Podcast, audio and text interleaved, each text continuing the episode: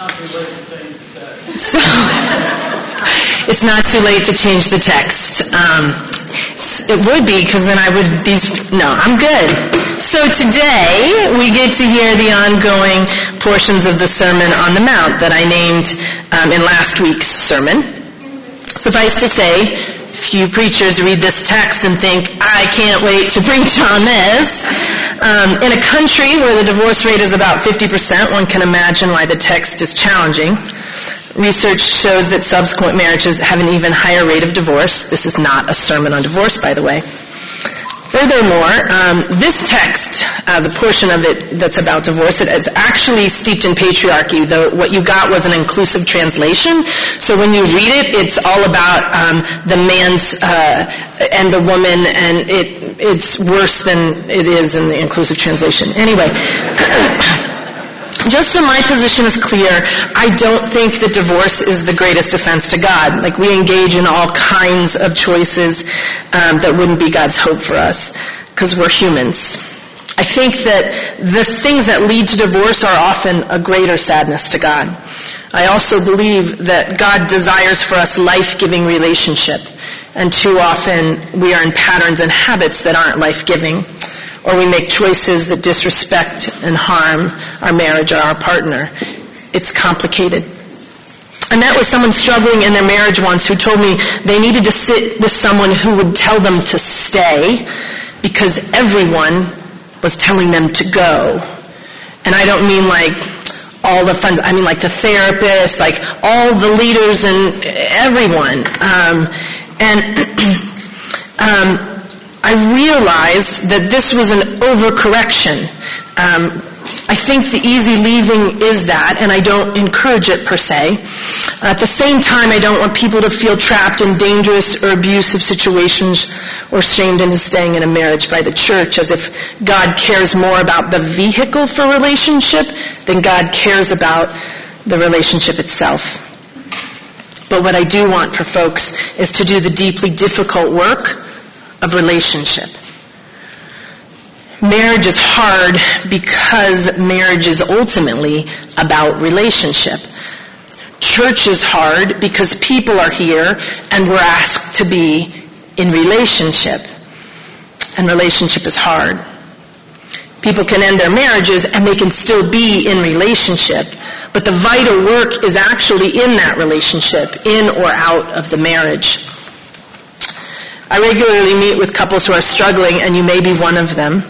You may be struggling and think you are the only one, so let me assure you, if you're in a hard marriage, you are the norm. Because being in a relationship is hard. The work of our life is relationship, which may help to explain why life feels so hard so often. The presence of God is found in our relationship who knows and loves humanity in relationship. Now, I fully understand why people think faith is about lists and checkboxes. I love a good to-do list. I like crossing off when I get something done, the feeling that I've achieved something, completed stuff.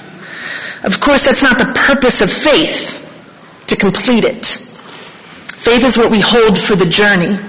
There isn't a destination we arrive at or enough things that get checked off. We don't get badges for our purity or righteousness. But you might think that, as for nearly two millennia, the institution of the church has attempted to create the rules to ensure right relationship to God. This comes out of the Hebrew tradition. It's claimed by the one we follow. It comes from basic human instincts. It comes from how we understand God. Today's Hebrew scripture it comes from the book of Deuteronomy. It's found in what we call the Pentateuch.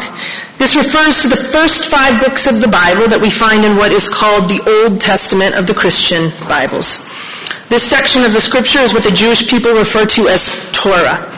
The first four books of the Bible, Genesis, Exodus, Leviticus, and Numbers, they come from the voice of the priestly tradition. And this fifth book, Deuteronomy, it's the voice of the Deuteronomic tradition. It's a different writer, this fifth book. Uh, so it's a different voice than what's been experienced to at this point in the scriptures. Deuteronomy, it's a narrative of the people of Israel finally nearing their entry into the promised land. It comes after slavery in Egypt and being led out of Egypt. It comes after the Ten Commandments and the Levitical purity codes. It comes after the Israelites wander in the desert. It's a culmination of Moses' ministry and his leadership for the Hebrew people. People who deeply desired to get things right with God sought the wisdom of this holy man.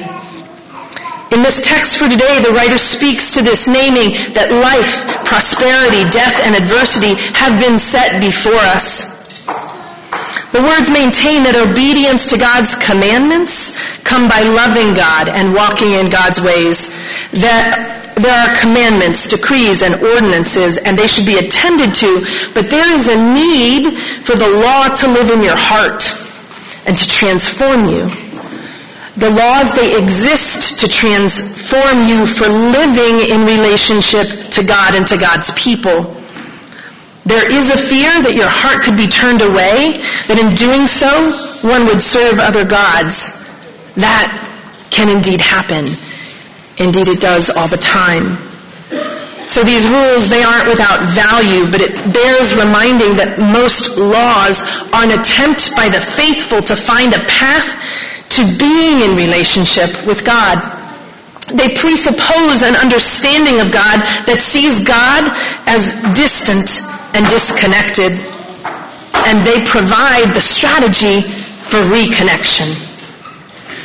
In their book, The Divine Dance, Richard Rohr and Mike Morrell explain the religion, spirituality, and politics of worthiness games, belonging barriers, and achievement rewards will never be the cure. These are in fact part of the disease. They believe a revolution is underway, suggesting that the old plausibility structures of divinity are diminishing. And much of religion, they say, is in rigor mortis. You can tell me if that's a good or a bad thing. They instead propose that we exist only in relationship. The core of our being is known in engagement and connection. And God is only known in relatedness. They argue that salvation is simply the readiness, capacity, and the willingness stay in relationship. You know what distances us from one another and allows us to participate in doing the bare minimum? The law. The law itself doesn't change our heart. Our hearts change how we actively live into the law. That can make all the difference. So look at these texts from Jesus' Sermon on the Mount from today. These aren't simply a list of do's and don'ts. Jesus takes the list and says, the law demands more of you than you know. You can follow all the laws and still be missing the point. You cannot murder and still hold anger, insult, or disrespect your neighbor. You can come to receive God's forgiveness and love without offering that forgiveness and love to others. You can go to court and still not make right what has been unjust. You can go to court and swear, but not be honoring your oath to God. Time and again, Jesus tells the people that he is not replacing the tradition from which he comes. He is more fully living into it. And in this part of the text, he is inviting God's people to do that as well. Theologian Eric Barreto of Princeton Theological Seminary explains that Jesus is calling his followers not to a checklist of morality, but to a flourishing of life. Not to a baseline of decency, but to an embodied, relational, transformative encounter with all whom we meet. Not to a sufficient set of hurdles for righteousness, but to a path of wholeness with creature and creator alike. To choose life, it will ask of us a complete and utter shift in our focus it will ask us to live a life that is more expansive than a checklist that would pass someone's muster of good and bad. We have seen all kinds of folks claim the Christian faith and engage in the world that is destructive and disconnected. But choosing life is relational existence. It won't ask a minimal level of engagement.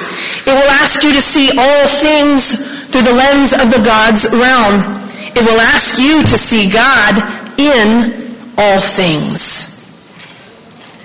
This week it was announced that the current administration will send elite tactical teams to round up undocumented immigrants in sanctuary cities.